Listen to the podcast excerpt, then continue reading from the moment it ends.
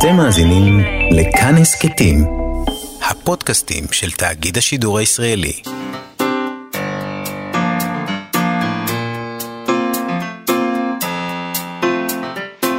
מה שכרוך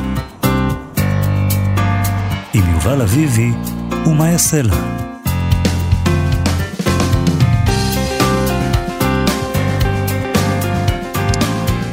שלום, אנחנו מה שכרוך, מגזין הספרות היומי בכאן תרבות, מאיה סלע ויובל אביבי ב-104.9 ו-105.3 FM. אפשר כמובן גם למצוא אותנו ביישומון ובאתר של כאן, וכהסכת ביישומוני ההסכתים החביבים עליכם, המון סין, זה לא קל לי. אה, איתנו באולפן מפיקת התוכנית תמר בנימין, על הביצוע הטכני יובל יסוד, שלום לכם, שלום מאיה סלע. שלום לך, יובל אביבי, אנחנו נדבר היום על הסרט החדש שעשה יאיר קידר, על עמוס עוז, הסרט, החלון הרביעי, שודר במסגרת פסטיבל דוק אביב, אנחנו נדבר עליו עם פרופסור אברהם בלבן שצפה בו. אנחנו נדבר גם עם פרופסור זוהר שביט שלנו בפינתה המדף של זוהר, שבה נוסיף עוד ספר למדף הספרים המומלצים לילדים ונוער. אבל נתחיל עם מחקר חדש שפורסם בגרדיאן, לפיו גברים לא רוצים לקרוא ספרות שכתבו נשים. את לא מופתעת? רוצים. את מופתעת? לא מעוניינים. אני אגיד לך משהו, כאילו, אני חייב, אני אחשוף את עצמי. Uh, אני לא מופתעת, אבל אני גם לא, לא מופתעת, כי האמת שלא חשבתי על זה אף פעם. לא, זה לא התעניינתי בזה באופן מיוחד, אני לא מתעניינת בזה. כן. Uh, אני יודעת שזה לא שגברים לא רוצים לקרוא ספרות של נשים, אני חושבת שגם נשים לא רוצות, זאת אומרת, זה בעיה uh, חוצת מגדרים. וכידוע לך, אתה, אני הייתי מעורבת באיזה מין ניסוי קטן שעשו בזה פעם, נכון. עשו את זה פעם בכאן 11, ביקשו מאיתנו, מכמה אנשים, אני ביניהם, להוציא את כל הספרים שכתבו גברים מהספרייה ולראות מה נשאר. היה די בודד שם בספרייה אני שלך. אה, עשיתי את זה בשמחה, ידעתי התחלת שיהיה- בשמחה. ידעתי שיהיה רוב אה, לגברים, אבל לא חשבתי שזה ייראה כל כך גרוע, כמו שזה היה נראה בסופו של דבר. כן. אז אני, אז להגיד שאני מופתעת אי אפשר. לא יכולה. אה, אני פשוט, אה, הזווית פה שהם לוקחים, שזה גברים לא רוצים לקרוא נשים, יכול להיות שהיא קצת שגויה. אז כי, אתה יודע. אז בסדר. לא, כי יש שם, יש נתונים. בבקשה. והנתונים הם, אני רק רוצה להגיד שהמצב אצלי בספרייה, אם היו עושים את הניסוי הזה, אני מאוד שמח שלא עשו אותו אצלי, כי זה בטח היה יותר חמור. ולאחרונה, כחלק מהתגובת הנגד הגברית לגל הדרישה, הדרישה של המיטו, אז, אז אני מתקומם ואני עונה, טוב, אני גבר לבן ואני רוצה לקרוא ספרים של גברים לבנים, ותעזבו אותי. וזה לא נגמר טוב אף פעם, זו תגובה לא טובה בכלל. אמ, אז אני... אתה יודע, אפשר גם אה, לשתוק, לא חייבים פשוט להגיב. אני אקח את זה לתשומת. ליבי. בטח, בטח אם, מה שיש לך להגיד זה דברים כאלה מטופשים. מטופשים, כן, בדיוק. כן. אני לא מסנן, אני, ממשיך לדבר בין אם זה מטופש ובין אם זה לא. אנחנו יודעים. זה עניין של אנחנו אחוזים. שמים לב, כן. בואי נדבר על לפעמים אחוזים. אתה פוגע. בואי נדבר על אחוזים אחרים. טוב, מדובר על אה, מארי אנ זיגהארט שכתבה על כך בספרה. אה, הספר נקרא The Authority Gap, כלומר פער הסמכות נקרא לזה. אה, הוא עוסק בכך, הספר עוסק בכך שנשים עדיין נלקחות פחות ברצינות מאשר גברים. ואחד הדברים שהיא עוסקת בהם בספר זה דפוסי קריאה. אז במקרה, במסגרת הספר היא ערכה ממש מחקר, היא פנתה לאיזה מכון מחקר ואמרה לו בואו נבדוק את העניין הזה. והיא גילתה, הם גילו, החוקרים, שבקרב עשר הכותבות הנמכרות ביותר, שזה כולל את מרגרט אטווד וג'יין אוסטין מצד אחד, וגם את דניאל סטיל וג'וג'ו מויס מצד שני, רק 19 אחוזים מהקוראים הם גברים. השאר, 81 אחוזים, קוראות. לעומת עשרת הכותבים הנמכרים ביותר, שזה למשל צ'ארלס דיקנס וטולקין, אבל גם לי צ'יילד וסטיבן קינג, אותם קוראים 55% גברים ו-45% נשים. זאת אומרת, נשים יותר מוכנות לקרוא את הגברים, אפילו כשזה נגיד ספרי מתח ודברים כאלה, כן? אה, היא גם השוותה את העניין הזה של זוכי הבוקר, היא השוותה בין מרגרט אטווד, זוכת פרס הבוקר, שיש לה 21% קוראים גברים, לזוכי הבוקר הגברים, ג'וליאן בארנס ויאן מרטל, שזוכים לכ-40% כל אחד. אבל הנתון המדהים ביותר הוא שגברים אה, אומנם לא ששים לפתוח ספר של אישה, אבל כשהם כן עושים זאת, הם כנראה נהנים יותר מאשר עם ספר של גבר, כי בממוצע, לפי מה שהיא מפרסמת שם בגרדיאן, הציון שגברים נותנים לספרי נשים באתר גודרידס גבוה יותר מזה שהם מעניקים לספרי גברים. זה לא כזה מפתיע, הם אומרים לעצמם, וואו, אה, האישה הזאת. היא הצליחה לכתוב. בוא בוא- בוא- בוא נציין אותה, כן. כדי שתוכל להמשיך ולהשתפר. ילדה טובה. נזרוק לה איזה עצם. אמ, כן, זה כנראה הסיבה. כדי לדבר איתנו על כל זה, הזמנו את פרופסור שולמית אלמוג מהפקולטה למשפטים של אוניברסיטת חיפה, יועצת נשיא האוניברסיטה, הממונה על הוגנות מגדרית. היא גם פרסמה לאחרונה ספר ביחד עם דוקטור יאיר אלדן, בשם משהו רוחני זורם כביכול, בהוצאת כרמל, שעוסק במערכת יחסים בין גבר לאישה. על מסילת המגדר והתיוגים המגדריים, איך, איך גברים ונשים רואים את, העול, את אותן סוגיות אחרת. שלום פרופסור שולמית אלמוג. שלום רב.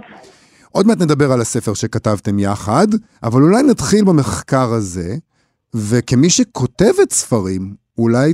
אה, אומנם וקוראת. את, אומנם את, לא, אבל אמנם את הספר הזה כתבת ביחד עם גבר, אולי זה יעזור לגברים אה, בכל זאת להסכים לקרוא אותו, אבל מדוע? למה? למה גברים לא רוצים לקרוא נשים לדעתך? טוב, אני אגיב בשמחה רבה בעניין, ה... בעניין המחקר המדובר. אה, קודם כל, אה, עולם היצירה הספרותית אה, רווי, ספוג, נוטף, מראשיתו, אולי מעצם בריאתו ועד היום במטענים מגדריים. הוא משקף באופן אה, נאמן לחלוטין את אה, מצב הדברים בחברה. כשם שיש, אה, כידוע לנו, פערים אה, לרעת ייצוג נשי כמעט אה, בכל מקום ובכל סיטואציה, גם כשאנחנו מגיעות למבנה הכוח שקשורים לספרות, להון אה, ממשי, שהולך ומצטמצם כמובן שקשור לספרות, להון סימבולי, כסף שגם הולך ומצטמצם, שספרות מניבה, פרסים, נוכחות באתרים של אה, קבלת החלטות, הערכה, חשיפה וכדומה, די ברור שכל מחקר שיוזמן אה, יניב או יפיק אה, תוצאה די דומה. היה מפתיע אותי ככה בבחינת אה, ידיעה בסגנון אה, אדם נשך כלב, אם הממצא היה הפוך. כן. כן. ויחד עם זאת, יחד עם זאת אני עובדתית אה, רוצה להזכיר דבר מעניין שיש גם אה, בחירות הפוכות לעיתים אה, לא רחוקות, כלומר אה, סופרים גברים שמחליטים לכתוב תחת פסאודונים, תחת אה, שם של אה, נשים. אה, דוגמה מעניינת וידועה זה הדמות ההיסטורית האמריקאית המהוללת בנג'מין פרנקלין. אחרי שדחו את אה, כתביו אה, מספר פעמים בקרב אה, הוצאות מכובדות, הוא שלח שוב את כתב היד תחת השם מיסיס סיילנס דוגוד, ואז הוא זכה סוף סוף אה, להתפרסם. זה סופר גם- מעניין, כי, כי בכתבה הזאת אה, מציינים שנשים נאלצות לחתום על ספריהן בראשי תיבות של, ש, של שמן הפרטי, כדי שלא ידעו את המגדר שלהן. אז זהו, אני, אני תכף אגיע לזה, זה, אוקיי. זה באמת, גם, גם על כך יש לי מה לומר, אבל רק אני, חשוב, אה, חשוב לציין שיש מקרים הפוכים, למשל בספרות הרומנס, יש גברים שכותבים תחת שמות נשים מסיבות מובנות, אבל יש גם uh, תופעה שגברים מאמינים ששם נשי יסייע במכירת ספרי מתח למשל. יש uh, סופר בריטי בשם uh, מרטין וייץ שהחליף את ה... לא, המיר את השם שלו בשם טניה קרבר, וכתב באמת בסוגה הזאת ספרים שהפכו לרבי מכר, כי יש ב, אה, כאילו בשדה המולות אה, אה, מין, מין תחושה שנשים גם כותבות הרבה יותר טוב על רציחות מדממות אה, ככל היותר, ושנשים גם נמשכות יותר לספרים כאלה. כך שהדברים הם לא חד משמעיים. אבל אני רוצה לשים על השולחן עוד איזה נתון, שתמיד אומרים, בשנים האחרונות בוודאי, שנשים קוראות יותר מגברים, אוקיי? כלומר שהדבר הזה, אה, אם הן קוראות יותר מגברים, אז זה אמור לשן, ל- להפוך את הקערה על פיה. כי אנחנו אמורות, אה, לא אמורה להיות לנו בעיה לקרוא אה, ספרים של אז- נשים. והנה, בניסוי הזה, הקטן והלא מדעי, שנערך בזמנו בכאן 11, ב- ב- בסוכן תרבות, באחד מגלגוליו, אה, גיליתי שאין לי כמעט אה, ספרים של נשים בספרייה, לא, בטח לא ביחס לכמה גברים יש שם. אה, אז, הרי- אז אה, יופי, זה בדיוק אה, מחבר אותי למה שרציתי לומר. אה, אני חושבת שאנחנו כולנו אה, מכירות ומכירים את הבעיה שיש בעולם בנוגע למגדר, פערי הכוח והמגדר בין גברים לנשים, אבל אני חושבת שהפער הזה אה, לא אמור להשליך על עולם היצירה הפרטי של נשים או גברים, על עולם הקריאה הפרטי של גברים או נשים, וגם לא על הבחירות האישיות שלו או שלה, שלהן או שלהם. זאת אומרת, את אומרת, הגברים רוצים לקרוא גברים, סבבה, תקראו גברים? לא, אני אומרת שגם אני לא מוכנה לקביעה כללית כזאת של uh, גברים רוצים לקרוא גברים, נשים רוצות, הרי לפני רגע אמרתי שיש מקרים רבים שבהם גברים בוחרים או נאלצים לבחור בפסאודונים נשי כדי לקבל קהל. זה מאוד תלוי בג'אנר, זה מאוד תלוי בחברה. בכתבה היא גם מציינת וכותבת שבדנמרק זה בכלל אחרת, נכון שבדנמרק מאוד. הנתונים האלה לא חלים. אבל אני אומרת דבר כללי, אנחנו לא אמורות להיות מושפעות מסקרים כאלה, מנתונים כאלה. הכותבת הזאת בחרה שלא להזדהות כאישה, כלומר היא מזדהה בראשי תיבות, מפנה כמובן לג'יי קיי רולינג, נכון. ובעיניי, לטעמי, היא מטמיעה ומקבלת את הנורמות שעליהן היא קובלת, שזו Mm. כמובן זכותה, כן. זו כמובן זכותה, אבל עולם יצירה אישי, אני מאמינה, יכול להיות, ואולי צריך להיות, הייתי אומרת אפילו חייב להיות, מנותק מכל זה. כאילו, רגע, אז את אומרת שכשנשים אה, כשנשים כותבות תחת אה, אה, ראשי תיבות או שמות עט, את אומרת בעצם אתן נכנעות לתכתיבים האלה, למחקרים האלה, לקונבנציות האלה, ואתן תורמות להן, אתן לא עושות לשום שום שירות כשאתן אה, מסתירות את המגדר שלכן. במובן מסוים, במובן מסוים, אם כי ייתכן שגם אם המטרה היא נניח אה, לקבל אה, כתבות מגניבות בגרדיאן, מחקרים כאלה, אז זה יכול לעזור, כן. אז זה יכול לעזור, אבל אה, אני רוצה לדבר על משהו רוחני זורם כביכול בהקשר הזה, כי את כתבת את הספר הזה ביחד עם יאיר אלדן, שהוא נכון. אה, גבר, אין מה לעשות, חייבים להודות בזה. אף אחד לא מושלם. אה, ו- ומעניין אותי האם הפתרון לכל ה... אולי זה פתרון לכל הדבר הזה שאנחנו מדברים עליו. אה, האם את כותבת אה, כתיבה בדואט, כמו שאתם קוראים לזה, אז הנה יש כאן גבר ואישה שכתבו, וגם גברים יכולים לקרוא את זה בנחת. למרות שלדעתי הם די אה, ידהמו ממה שהם יקראו פה, אבל בסדר, שינסו. כן. שינסו.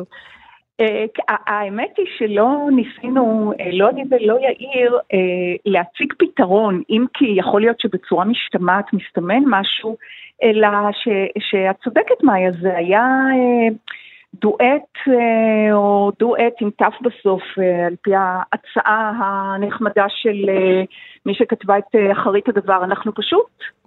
שוחחנו, אנחנו פשוט דיברנו, אנחנו פשוט אה, העלינו בעינינו אה, סוגיות שעלו כתוצאה מההיכרות, כתוצאה מההיכרות שהלכה והעמיקה של, אה, הייתי אומרת, אולי התקיעות המגדרית או חוסר הרצון לתקיעות מגדרית אצל אה, כל אחת מאיתנו, והתוצאה הייתה השיח הזה שנוגע בשורה ארוכה של סוגיות שנוהגים לקשר אותן לענייני מגדר, אה, לא רק אה, כתיבה, יצירה, אה, אקדמיה, אלא גם נניח אה, גיל משקל אה, וקעקועים. אבל אני חשבתי כשקראתי את זה, אה, שהיה לי ככה כמה מחשבות. בהתחלה חשבתי שזה כן. מאוד מעניין, ש, שכאילו יש פה היפוך מגדרי ביניכם.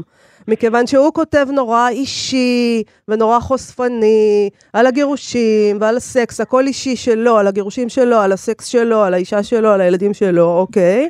אה, והגוף שלו, כאילו, וכל הדבר הזה, ואת נשארת כל הזמן, הבן אדם הזה שהוא אה, לא נכנס לדבר הזאת. האישי. לא האישה בן הזאת, אדם, האישה שדווקא לא נכנסת למקומות האלה אישיים, שמדברת אה, בצורה אחרת.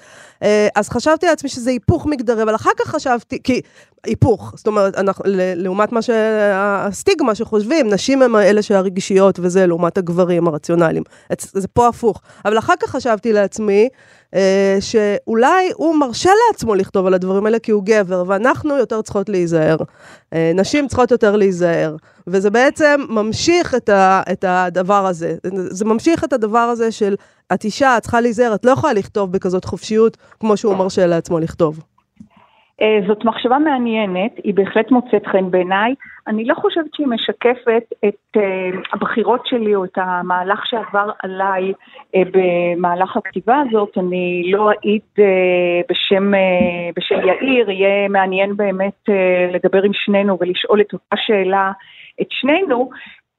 אני בחרתי לכתוב באופן הזה כי הוא משקף אותי אני לא רוצה לומר כאדם, אני אומר כאישה, משקף אותי כאישה את הנטיות שלי, את הבחירות שלי, ואני לא רואה בבחירה הזאת אה, שום דבר מהותני. כלומר, אני לא קושרת אותה, את הבחירה הזאת לבחירות של נשים אחרות, נשים יוצרות או נשים אה, שלא יוצרות, וחלק אה, משמעותי מהמתח שיש ביני ובין יאיר אלדן, הכותב השני, הוא בדיוק בשאלה הזאת, כאילו יאיר מפגין איזו ציפייה ממני אה, לכתוב באופן שאת, אה, שאת הגדרת אותו כפתוח, אה, חושפני וכדומה. נכון. ואני בשלי, נכון. למרות, ש, למרות שבסוף המסע שלנו, אני חושבת שיש איזו התקדמות והשתנות, גם שלי וגם שלו, אבל היא נובעת לא מהמגדר, אלא מסוג השיח שניהלנו. אז אני רוצה בדיוק בקשר לזה, אנחנו צריכים לסיים, ואני רוצה לשאול לסיום, הספר שלכם מאוד מאוד קשור בעצם למחקר הזה, כי אחת הטענות שניתנות במחקר הזה הוא שאנחנו מפסידים חברתית כשאנחנו לא קוראים. Uh, כשאני קורא רק גברים לבנים אני מפסיד מזה, אני לא מקבל נקודת, uh, זהו, uh, נקודת המבט של נשים, או של אנשים בעלי צבע, או, או של כל מיני uh, אנשים שהם שונים ממני. ואחד הדברים שקורים בספר, זה, ש, אמ, זה שאתם מנהלים דו-שיח שברור לחלוטין, למרות, אני, זאת אומרת, זה כן מיוחד, אה, כפי שמאיה אמרה, זה לא תמיד נכנע לקונבנציות המגדריות השיח ביניכם, אבל כן רואים כיצד אותה סוגיה, אתם מסתכלים עליה בצורה אחרת לחלוטין, וכיוון שזה דו-שיח בין גבר לאישה, אתה אומר לעצמך, אוקיי, גברים ממאדים, נשים מנוגה, אתם, אנחנו מסתכלים אחרת על הדברים, וכשזה מתכנס לאיזה סוג של, אה, של אה, מסקנה משותפת, אתה אומר, או, הנה, רק צריך לקרוא אחד את השני. גברים צריכים לקרוא נשים, נשים צריכות לקרוא גברים, וכולנו ננוע ביחד אל עולם שלם והרמוני יותר. טוב, זה, זה היה ממש uh, מזוקק ומדויק. אני, אני חושבת שאם הייתי צריכה לנסות uh, להביע את הדבר החשוב בעיניי שעולה מהשיח הזה, הייתי מנסחת אותו כפי שאמרת עכשיו. כלומר, מה הספרות יותר מכל דבר אחר, אם לא מתן אפשרות אה, להתבוננות ישירה, לקשב ישיר שמחבר אותנו לתודעת הזולת, ואחרי שאנחנו נחשפות לקשב הזה, משהו כבר ישתנה גם בנו.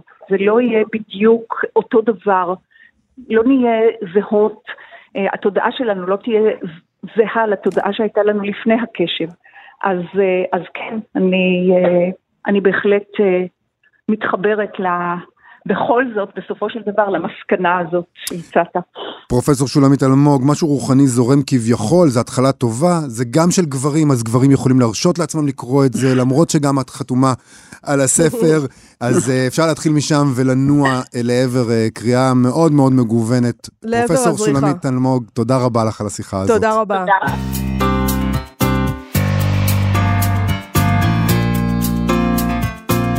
בחלון הרביעי, הסרט של יאיר קידר על הסופר עמוס עוז, שנפטר לפני שנתיים וחצי. הספר, הסרט הזה מבוסס במידה רבה על הספר שכתבה פרופסור נורית גרץ. אה, הספר הזה, מה שעבד בזמן, ביוגרפיה של ידידות היא קראה לו. אה, הסרט הוקרן עכשיו בפסטיבל דוק אביב, שם תיארו אותו כך. בסדרה של שיחות uh, עם הביוגרפית האחרונה שלו, המובאת בסרט, המשלב קטעי ביוגרפיה, ספרות ושיחות עם האנשים המרכזיים בחייו, עמוס עוז מספר את הסיפור האחרון שלו.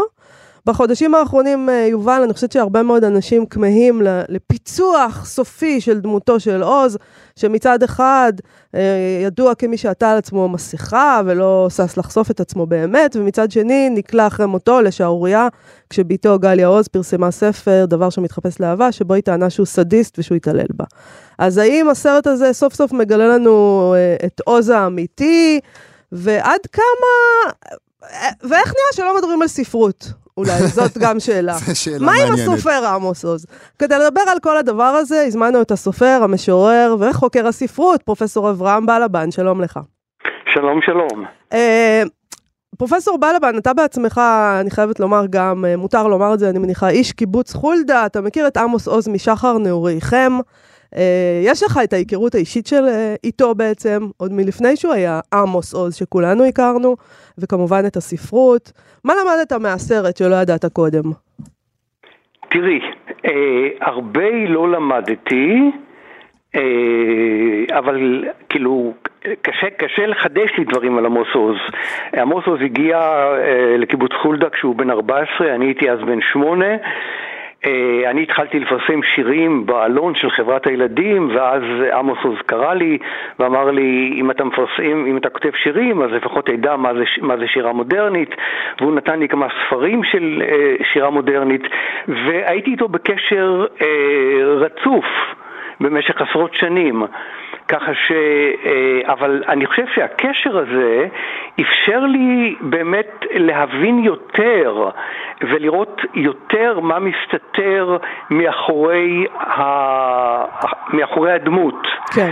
אה, עכשיו, ה, ה, ואני אומר מה מסתתר מאחורי הדמות, כי באמת הרבה הסתתר.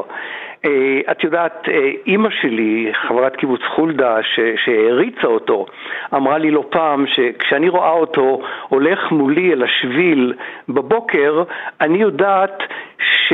אה, עכשיו הוא אומר לעצמו שבעוד עשרה צעדים אני אגיד לאישה הזאת בוקר טוב. וזה עמוס עוז לטוב ולרע. אוקיי. תראי, יש, יש, יש, הייתה איזו איזו טעות עקרונית ביחס לעמוס עוז, מכיוון שהוא כל כך מלוטש והיה כל כך יפה והטיף אה, אה, לצדק חברתי וכו' וכו', הוא נתפס כאיזה יפה משק, כ- כיפה נ, אה, נפש. כן. כנער הפוסטר של, ה, של המדינה הציונית, אבל מהתחלה, מהתחלה, מהסיפור הראשון שלו? עד הסיפור האחרון שלו, את שומעת בכתיבה שלו מה שנאמר ב, ב, ב, בלוויה יהודית, כשהם מצטטים את ה...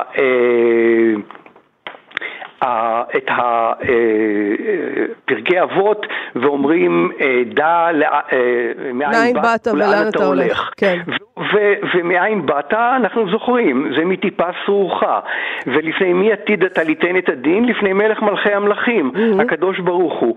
אצל עמוס, מהכתיבה, מהסיפור הראשון שלו, הוא יודע שהוא עשוי מחומרים פגומים, מחומרים ירודים, מטיפה סרוחה, והוא מנסה בכל כוחו להתעלות על החומרים האלה, להפוך את העופרת לזהב, רק כדי לגלות שוב ושוב שהדבר הזה הוא בלתי אפשרי. ומכאן גם הצד המאוד פסימי שיש לספרות הזאת.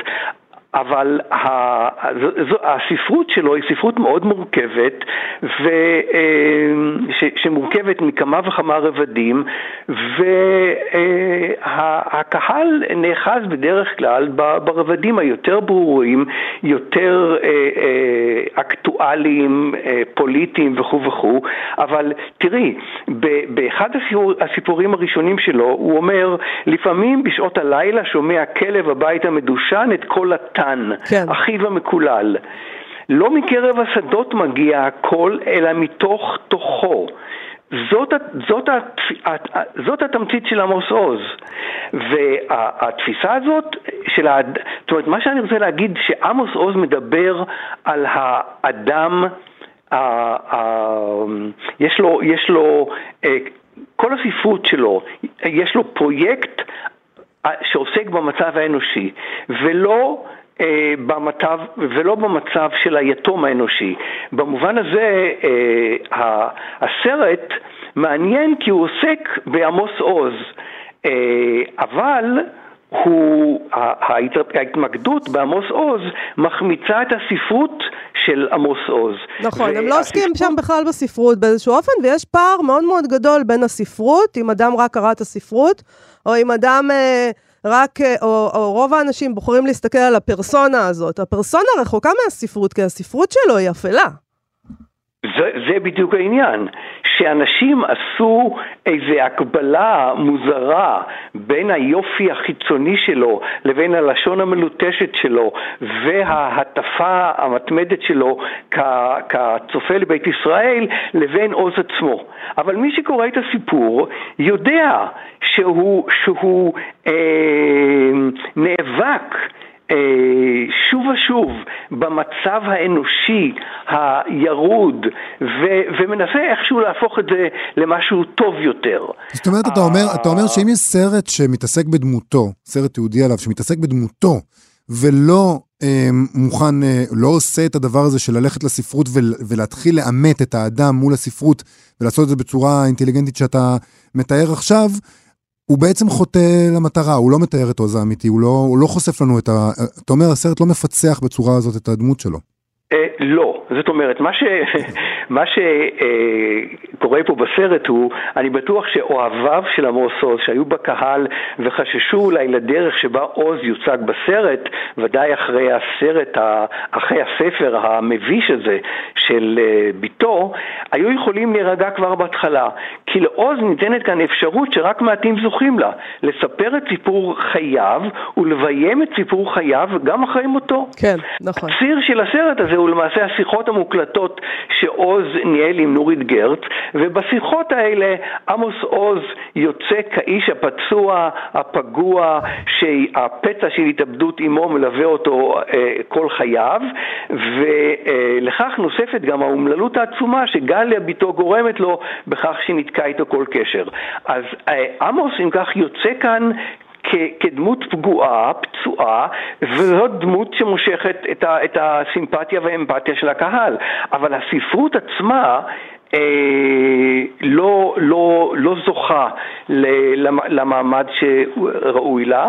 אתה יוצא אחרי שעה וחצי של סרט ומכיר את כל ההישגים הבינלאומיים של עמוס עוז וכו' וכו', אבל אתה לא יודע מה בספרות שלו זיכה אותו בכל הפרסים האלה, מה בספרות שלו זיכה אותו לכל ההישגים ה... אה, שהוא זכה להם בחייו. רק התחלתי לומר אה, משהו על הפרויקט האנושי של עמוס עוז, אז צריך לומר שצד מרכזי נוסף של הפער הזה בין הטיפה הסרוכה לבין הספירה האלוהית הוא מלחמת המינים. אה, על פי עוז שמושפע כאן אה, בצורה מוחלטת מהפסיכולוגיה של קארל גוסוף יונג, יש פער טרגי בין גברים ונשים. יש ביניהם פער בלתי מת, אה, מתקש, מתגשר, שבו הגבר הוא נציג התרבות, הלשון, המוסר, ואילו האישה היא נציגת הטבע. והפער הזה הוא טרגי במיוחד מפני שכל גיבוריו הגבריים של עוז מרגישים שהחיים עצמם, הזרימה האינטנסיבית והוויטלית שלהם, נמצאים בצד החשוך של ההוויה, בצד של הטיפה הסרוכה. ואילו התרבות עצמה, על הלשון והמוסר שפיתחה, היא חסרת חיים, הכרה, סטרילית. זאת תפיסה מאוד מעניינת ומאוד מורכבת, ש... אה, וקחו בחשבון שיש כאן אדם עם מוח מבריק, אדם שמגיל צעיר הרגיש טוב יותר בין המילים מאשר בין בני אדם, אדם שמגיל צעיר קורא המון, ספרות ופילוסופיה ופסיכולוגיה, ויש לו עניין גדול במה שקורה בחברה הישראלית, וכבר מראשית שנות ה-20 שלו, כבר מהסיפורים הראשונים של ארצות התן, הוא כותב סיפורים מרתקים שיש בהם שלוש וארבע וחמש שכבות, זאת אומרת לקורא הפשוט הוא מוכר עלילה דרמטית. חבר קיבוץ רוצה לשכב עם בתו הביולוגית. חבר קיבוץ אה, הולך לזונה בעיר, אבל מתחת לעלילה הדרמטית הזאת יש עלילה משפחתית שקשורה למלחמת המינים ועלילה חברתית פוליטית, וברוב הסיפורים והרומנים יש גם שכבה חמישית רליגיוזית. וזה מה שהופך את הסיפורת שלו למרתקת כל כך, ריבוי הרבדים הזה שפונה במידה רבה לקהלים שונים, והכישרון הגדול הזה והסיפורת המורכבת הזאת במידה רבה נשארו מחוץ לסרט. אה, טוב, אני... אנחנו נאלץ לחכות לסרטים הבאים, שבוודאי עוד יבואו אה, על עמוס עוז. צרכו לא- להיות עוד סרטים. אני אגיד, הרבה פעמים אה, אנחנו מתייחסים לזה שאנחנו נחשפים לפצע של עמוס עוז ולזה שהוא לא היה מושלם, ואומרים, או, הנה נחשפה לנו דמותו האמיתית. ובעצם אנחנו מבינים, גם מהשיחה הזאת ובסרט, שלגלות שהוא אדם פצוע ופגום, זה לא רק שזה לא חושף לגמרי דמותו האמיתית, אלא שבמידה מסוימת זה רק תורם לקיבוע של המסכה הזאת שהוא הציג בפנינו. אני לא חושבת כמוך, אני חושבת הזה. שאם אתה רוצה לראות את דמותו האמיתית, אתה יכול פשוט לקרוא את אתה הספרים שלו. בוודאי, ואתה- לא, אני מדבר על מה יש שנעשה. שם איזה אופל שבכלל לא מפתיע, נכון, כאילו, אתה נכון, רואה את בס, זה שם. בס, בסיפורים זה קורה, אבל אני אומר, בסרט אנחנו אומרים, אוקיי, הוא פצוע, אז הנה, הוא לא מושלם, הנה חשפנו דמותו. לא, זה רק עוזר לנו לגבש את הדמות שלו. הנה האדם שנפצע, שנפגע, והוא צמח להיות המגדלור. אז במובן הזה, באמת אנחנו לא נחשפים לשכבות האחרות אה, שנחשפו כאן, ושוב, אה, נחכה לסרטים הבאים. פרופסור אברהם בלבן, תודה רבה לך על השיחה הזאת. תודה רבה, בשמחה. להתראות. עכשיו, המדף של זוהר. מה שכרוך, מגזין הספרות היומי של כאן תרבות, חזרנו, אנחנו יובל אביבי ומאיה סלע, ואיתנו פרופסור זוהר שביט מאוניברסיטת תל אביב. שלום זוהר. שלום, שלום. אנחנו מדברים היום על הספר רפובליקת שקיד, נכון? נכון מאוד. אמרתי את זה נכון? אני שקיד. חושבת פעם ראשונה שאנחנו דנים בספר שנכתב במקור ברוסית. וזה ספר שמתאר נעורים וילדות, אה, ספר על פנימיה לבני הנעורים. בדיוק כך. אה, פנימיה לנוער עבריין. ואני רק רוצה להדגיש שהספר הזה שראה אור ב-1927 היה בשעתו כמעט ספר פולחן בקרב בני הדור שלי, בוודאי שבקרב הדור שקדם לי, אבל גם בקרב ה- הילדים שלי. ומה שמעניין, שהוא עדיין כזה בקרב העולים מברית המועצות לשעבר, וכשאני מדברת איתם על רפובליקת שקית, שזה ראשי תיבות של שם בית הספר על שם פיודר דוסטויבסקי, עולה חיוך מאוד רחב על הפנים, זאת אומרת, זה זיכרון נעורים אה, מאוד מתוק, נעים. כן. אבל אני גם רוצה לחלוק איתכם הפתעה שחיכתה לי אה, כשחיפשתי חומרים על הספר, כי זה לא היה כל כך פשוט למצוא עליו אינפורמציה. ואז התברר לי שהסופר סמואל מרשק, שאותו אנחנו מכירים כמחבר של המפוזר מכפר הזר, נכון? נכון, כולנו מכירים אותו. ברור. הוא מילא תפקיד מאוד חשוב בהוצאה לאור של הספר. ולמה זה כל כך נגע לי? כן. כי במשפחה שלי תמיד סיפרו שאותו סמואל מרשק הוא דוד גדול שלי. Mm. וכשרק כשנפגשתי עם יוצאי ברית המועצות כבר הבנתי איזה כבוד זה.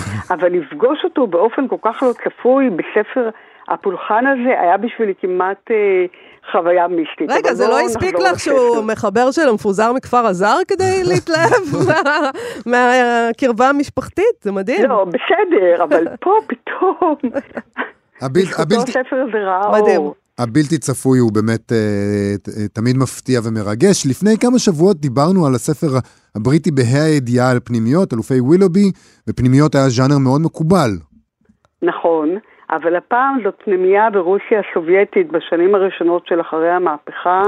המחברים שלו לא נמנים על בני האליטות, רחוק מכך, ובכלל כל הספר נמצא ממש בקוטב והפוך אה, לאלופי, אה, וילובי, גם מבחינת הביוגרפיה של המחברים וגם מבחינת ההוואי שמתואר בו, כי הוא מתאר נערי רחוב עבריינים שהתגלגלו למוסד שהוא למעשה התקווה האחרונה שלהם, או הסיכוי האחרון שלהם לחזור למוטב לפני שיעמידו אותם למשפט ויזרקו אותם לבית סוהר. אז מי הם מחברי הספר הזה? גריגורי- גריגורי בייליך וליאוניד פנטלייב, נכון? בדיוק כך, כן. קשה לנו קצת עם השמות האלה. אה, זה, זה באמת אה, מאוד מאוד אה, מעניין הסיפור שלהם. קודם כל, הם בעצמם היו בוגרים של המוסד, זאת אומרת, הם היו עבריינים, נערים פושעים שהכניסו אותם למוסד. עכשיו, בי- ביליך לא המשיך לכתוב, והוא נאסר מאוחר יותר בנסיבות לא ברורות, וזה לא מפתיע, והוא מת בכלא. ואילו פנטלייב, ששמו האמיתי בכלל היה אלכסיי איבנוביץ' ירמייב, הפך לסופר מוכר מאוד, והתברר לי בכל החיפושים שלי שיש עליו אפילו ערך ארוך באנציקלופדיה הסובייטית, אם כי בימי סטלין הכי נוראים הוא גם אה, נאשר לקריאה. הוא כתב כמה וכמה ספרים ברוח המהפכה, אבל בעיקר הוא כתב על ילדי ההפקר. ומתברר שאחרי המהפכה ומלחמת האזרחים, ילדים עזובים שאיבדו את המשפחות שלהם מילאו ברבבותיהם מקומות ציבוריים, כמו למשל תחנות רכבת, וגם אחר כך את אה, בתי הסוהר. ואלה בדיוק הנערים שעומדים במרכז הרפובליקה שקיד. זאת אומרת, בעצם אנחנו מקבלים הצצה לאיך נראתה אה, המדינה הזאת אחרי המהפכה הרוסית. בדיוק כך, וממקור מאוד, אה, מאוד אותנטי. עכשיו תראו, החומרים של הספר זה נערים במסע הישרדות, נערים שאיבדו את המשפחות. החומרים האלה יכלו להוליד בקלות אה, סיפור ילדות אה, ונעורים מאוד קשה. אבל מה שמפתיע שהספר הזה מלא שמחת חיים, וניכר בו שהוא נכתב מתוך אהבה רבה למוסד. והוא מתאר בדיוק מה שאתה אמרת כרגע, יובל, הוא מתאר מנקודת המבט של המחברים הצעירים את חיי היומיום בפנימייה. ויש לה מתואר בו ערך תעודי, כי הוא נכתב ממש אחרי שהם עזבו את הפנימייה, והוא גם נכתב מנקודת המבט שלהם, כי דברים קיומיים, כמו איך משיגים מזון או תרופות, הדברים האלה נדחקים לשוליים, ובמרכז הספר עומדים התעלולים והמעשים של הנערים אה, בפנימייה, וכמה מפרקי הספר באמת אי אפשר לשכוח, וגם היום עולה חיוך על הפנים כשנזכרים בהם. למשל, אחד מהם, הפרק המלווה בריבית הגדול, מספר על נער בשם סליונוב שמצליח להרים על כולם, הוא גם משתחל למוסד בדרך לא ברורה, ומהרגע הראשון שהוא מגיע לשם, הוא בונה את ההון שלו מהארוחה הראשונה שבה הוא מוותר על מנת הלחם שהוקצבה לו. והוא מלווה אותה לשכן שלו. בריבית. בתוך זמן, no time ממש, הפרוסה האחת שלו נעשית לעסק עצום ומסועף, והוא באמצעות ההון שלו עושה כל הזמן החלפות מוזרות מאוד, והוא נעשה למלך של שקיד, עד שלבסוף כמובן מעמד המדוכאים מתמרד בו, ואין צורך לומר שאת הפרק הזה אפשר לקרוא כמשל כנגד השיטה הקפיטליסטית, מה שלא עזר לפנטלייב כשהספר נאסר לפרסום בתקופת אה, אה, סטלין. טוב, זה יכול, להיות, זה יכול להיות גם אה, ביקורת על סטלין אה, במידה מסוימת. אה, בהחלט. אגב, וככה האנשים שדיברתי איתם היום הבינו את הספר הזה, ככה הם טוענים אה, בנעוריהם. אבל הפרק שלא יישכח לג... לחלוטין, אי אפשר לשכוח אותו, הוא הפרק על העיתונים שמוציאים הנערים לאור.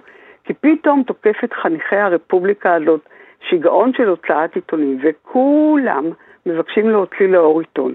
אז בהתחלה יוצא לאור עיתון אחד בשם, סליחה, שפקלריה. אחר כך האורחים רבים ביניהם, כמובן, ומתפלגים, ונוצרת הוצאת יתוש, ובעקבותיה נוסדים הירחון קדימה ועיתון שבועי. בסופו של דבר כמעט כל נער מוציא לאור עיתון משלו, וכמובן ישנו גם המשורר שתורם מחילו לחורי העיתונים, וכמובן בסוף מרוב כותבים אין קוראים. שזה נשמע מצב די מוכר בעצם. נכון אנחנו מכירים את המצב הזה. זה ממש הזכיר לי את המצב של המולות העברית, שבה היום, שבה יש יותר כותבים ומו"לים מקוראים, ככה לפחות נכון. ההרגשה שלי. עכשיו, הדבר השני שמאוד מעניין בספר הזה, זה נסיבות ההוצאה לאור שלו. כי זה ממש נס שהוא ראה אור, ובאמת לא היה חסר הרבה שהוא ילך לאיבוד. שני המחברים ביקשו לעזוב את הפנימייה ולהפוך לשחקני קולנוע. אבל אז הם נסעו ולמדו כמה קורסים בקולנוע והבינו ששחקנים הם כבר לא יהיו, אבל הם גם לא רצו לחזור מובסים לש... לרפובליקת שקיד, והם החליטו לכתוב ספר על חייהם בפנימייה. ושכרו לעצמם חדר עלוב, חיו פחות או יותר על לחם צר ומים לחץ, והתיישבו ביחד לכתוב את הספר בפרץ אדיר של יצירה. אה, כי זה מאות עמודים הספר הזה, והם כתבו אותו תוך אה, שבועיים וחצי, אבל הם בכלל לא, לא חשבו מה יעלה בגורל כתב היד, ולפי מה שמסופר, אז בליך אפילו חשש שהם יתבזו אם הם יראו למישהו את כתב היד. אבל למזלם הרב, הם הגיעו עם כתב היד לחברה זלטה לילינה, שהיא אז הייתה ראשת המחלקה להשכלת העם, והם הכירו אותה כבר משקיד, ויאמר לזכותה שלמרות שספרות לא הייתה תחום עיסוקה, היא מיד עמדה על ערכו הרב של הספר, העבירה אותו להוצאה הממלכתית של לנינגרד, שם קראו אותו כמה סופרי ילדים, ובהם כאמור דודי הגדול שמואל מרשק, התפעלו ממנו והחליטו להוציאו לאור. אבל הכותבים נעלמו. הם נעלמו בלי להשאיר כתובת, וההוצאה התחילה לחפש אחריהם. אני רק חושבת לעצמי, נחשוב ביחד, מה הם הרגישו כשהגיע אליהם השמועה שמחפשים אחריהם, שגם מאוד מפחיד, אבל הוא בכל זאת, פנטלב השתקרד, והוא החליט לבקר את הקמרדה מהשכלת העם, ושם להפתעתו קיבלו אותו בכבוד מלכים. הספר יצא לאור, הוא זכה לביקורות מעול, מהללות ומהוללות, אפילו לשבחיו של מקסים גורקי, והשאר היסטוריה. וכנראה שלהצלחה המתמשכת הזאת תרם גם הסרט שנעשה על פיו ב-1960. איך, אה, מה השנים עשו לו? איך הוא נקרא ממרחק השנים? תראה, אני קראתי את זה בנעוריי בהתלהבות רבה. עכשיו קראתי את זה בהתלהבות, אבל לא יכולתי לא לשים לב לספרים הגסים על עלייתה ושקיעתה של הבורגנות המנצלת, אבל עדיין זה ספר נהדר, ושוב אנחנו רואים, כבר ראינו את זה כמה פעמים, ששום מטען אידיאולוגי לא יכול להרוג סיפור טוב. והספר הזה תורגם בעצם אה, פעמיים לעברית. נכון. פעם ראשונה מהר מאוד אחרי שהוא ראה אור בברית המועצות ב-32, מאוחר יותר ב-1971, ולאור הנוסטלגיה הרבה שהוא מעורר ולאור העובדה שעברו מעל הרבה שנים מאז שהוא תורגם, אני מאוד מקווה שיוציאו אותו לאור בתרגום מחודש בהקדם האפשרי. אני גם מקווה. בינתיים נניח אותו כפי שהוא. על מדף הספרים הקלאסיים שלנו. זה בהחלט עושה חשק לקרוא בו. אה, פרופסור זוהר שביט, תודה רבה לך. תודה רבה, זוהר, תודה רבה. אה, אנחנו נמשיך, אה, יובל, עם עוד איזה עניין קטן עם עמוס עוז, נכון? נכון? נמשיך עם עמוס עוז, כן, ניוז, במגזין טיים אאוט תל אביב מגלים לנו שלמרות השערוריה שהזכרנו מוקדם יותר בתוכנית, העיר תל אביב-יפו אה, תשקיע 120 מיליון שקלים בבניית בית ספר על-יסודי חדש שיקרא על שמו של עמוס עוז. נכון. ראש העיר רון חולדאי, שהוא בעצמו בן קיבוץ חולדה, ולא רק זה, המשפחה שלו הייתה המשפחה המאמצת של עמוס עוז הילד בקיבוץ, אמר על הבחירה בשם הזה לבית הספר, שעמוס עוז נחשב לאחד מגדולי הסופרים בישראל. אה, ודגל בזהות ישראלית וציונית, בדגש על התחום הכלכלי-חברתי. בדומה אליו השקענו בבית ספר איכותי, המבוסס על תרבות שיח ואקלים חברתי, בהשקעה ציבורית גדולה, ואשר פותח את שעריו לכלל התלמידים באזור. בכתבה לא מקשים בשאלות על ההחלטה, אבל בתגובות לפרסום העניין בעמוד הפייסבוק של העיתון, היה כבר מי שהגיבה על שם עמוס עוז המתעלל בילדתו, מזעזע. אז אני אהיה מאוד מופתע אם לא נשמע בעתיד על עוד פניות לעיריית תל אביב-יפו בעניין הזה. נכון. Uh, תמיד טוב שיש לאנשים סיבות לכתוב מכתמי, מכתבים זוהרים, uh, זאת אומרת זוהמים ומכתמים זוהרים. Uh, אם אנחנו כבר מזכירים כותבים שיכובדו מוניציפלית, במיינט כותבים ש-21 שנים אחרי שנפטר, סוף סוף המשורר יהודה עמיחי יונצח בעיר ירושלים ותיקרא על שמו כיכר.